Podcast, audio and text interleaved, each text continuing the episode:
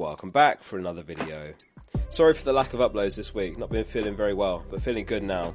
Just in time for the Game Week 24 episode of The Experts. In this series, we send questions to hundreds of FPL managers and content creators for some of the best rank histories ever. Every game week, we look at their transfer plans, captaincy, the experts team, and more. So if you'd like to follow this series and other content on the channel, make sure you subscribe in. Right before we get into it, today's video has been sponsored by Fantasy Football League. FFL is a new, free fantasy game for iOS where you can play fantasy football in multiple leagues at the same time. If you want a front three of Messi, Haaland and Lewandowski, there's nothing stopping you. Or if you only trust your Premier League knowledge, then pick an FPL based team. There's no right or wrong way to play. You can select players from the Premier League, La Liga, Champions League, Serie A and many more. Click the link at the top of the description to play now with me, and the link will also auto join my mini league. Big thanks to Fantasy Football League for supporting the channel, and you can support the channel too by playing. To get the app and join my league, click the link below or go to ffl.co forward slash FPL Focal now. Starting off with the manager highlight and the top ranked experts David Vostil, who scored 76. It wasn't enough for a green arrow, but he still sits at an incredible rank of 515th. His total points for the season are 1,563. The average expert score last week was 78. Well done if you were able to beat it. So let's look at the experts transfer activity ahead of Game Week 24. It's been a long while since we've seen so many rolled transfers. 82% are rolling the transfer this week, 14% making one transfer, and 4% making two transfers. Transfers are precious, and if we look at the ticker for the next two game weeks, it's obvious why so many experts are biding their time. We've got single Game Week 24 now, followed by Game Week 25, which is both a blank and a double. Information is everything in FPL, and you want the most up to date information when making a decision so you're more informed. Therefore, if you're able to roll the transfer this week, you can attack Game Week 25 in the best possible way. Yes, we know Salah's been disappointing at times, but if he looks good this game week again, after scoring last weekend, then suddenly it's a temptation to bring in and even captain for a double game week. Well, likewise, if you're not happy with your Arsenal assets, then taking two transfers into Game Week 25 allows you to do a lot. On the other hand, there's always a chance of a player picking up an injury in Game Week 24 that could rule them out of Game Week 25. So if a transfer can wait, then it might be sensible to give it a week. Nonetheless, 18% of the experts are making one or two transfers, so let's look at which players. Among those making a transfer, 25% are bringing in Tarkowski.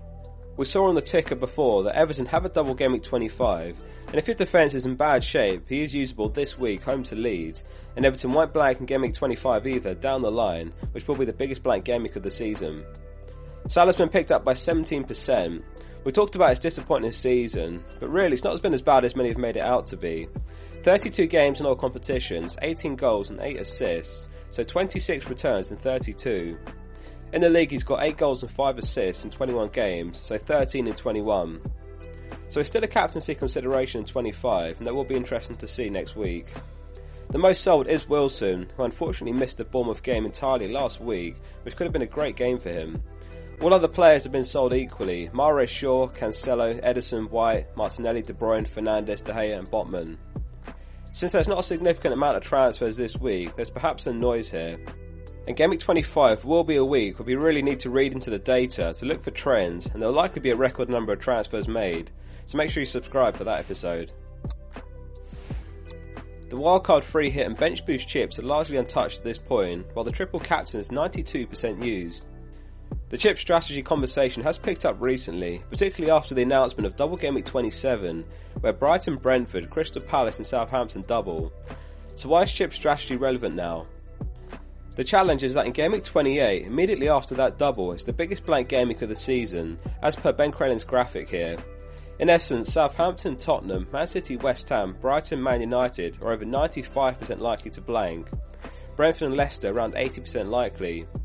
So at first glance, the likes of Mitoma, Estupiñán, Toney, me all look like great picks for the double game week 27, but they are very likely to blank immediately afterwards. One chip strategy I'm warming up to is to wildcard in Game Week 27, load up on Brighton and Brentford players, perhaps two from each, and then use the free hit in Game Week 28 before your team reverts back to how it was for Game Week 29, which should be the biggest double game week of the season. This allows you to tackle three significant game weeks of two chips. Optionally, if you have a strong bench, then you could bench boost in Game Week 29 as well. We don't yet know the double Game Week 29 fixtures though, so the picture will become clearer nearer at the time. If we bring the conversation all the way back to Week 25, which is next week, This chip strategy does also allow you to attack Week 25 risk free with Liverpool assets, even though they may blank in Week 28. There are trade offs though, which is that by loading up on Liverpool, you're fully committed to that chip strategy.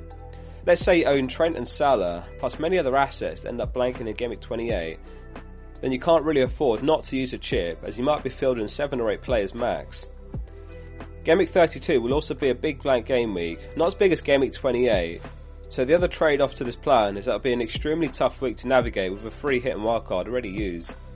So an alternative plan is to prepare for Game Week 28 using free transfers until then, and if Liverpool don't end up blanking, it will look better, and then you could wildcard into Game Week 29 instead. So yes, although Game Week 28 and Game Week 32 are far away, there is a knock-on effect to what we do in Game Week 24 and 25. We'll talk more about it more in next week's video as well. A quick look at the experts' captaincy for Game Week 24. This week, 91% are captain in Haaland and 9% Rashford. Two very nice fixtures on both counts. Man City are away to Nottingham Forest, while Man United are home to Leicester. Both opponents actually are in a decent patch of form, with Forest lost last game week, the only in their last five, three wins, one draw, one loss, while Leicester beat Spurs for two wins and a draw in their last three. Champions League has become a factor again though. Man City play RB Leipzig away next Wednesday, while Man United play their second leg against Barcelona next Thursday, which is 2 all in aggregate. Rashford's average minutes per game is 82 this season, Haaland 76. Not a huge gap, but we've seen Haaland withdrawn early in games that are wrapped up early, so there's no reason to keep him on the pitch if they're 3 0 up to Forest after 60 minutes, for example. This is perhaps the line of thinking for the 9% that have gone for Rashford captain, and of course the big upside if it comes off. Moving on to the experts team reveal for Game 24. This is the team built from their highest owned players, and the team is as follows. It's a very expensive team again this week, but it should level up by next week. It's a 3-4-3 of Kepa, Shaw, Trippier and White, De Bruyne, Fernandes, Saka and Rashford, and Nketiah, Haaland and Kane. It's Haaland captain and Rashford vice. White, Saka, Odegaard and Nketiah's ownership are very close, so one does need to drop out to avoid a quadruple up, so 49% owned Fernandes makes over 57% Odegaard. But let me know if you agree, or if you'd rather see a team of high stone players regardless of the quadruple up. We should see an interesting shake-up to the experts template team next week when those hundreds of roll transfers get spent. We'll finish up with the experts' insight and tips for the game week ahead as always.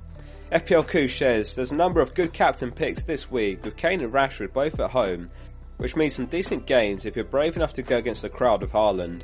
Trippier also has a bench and headache, Shaw 2.0 written all over it.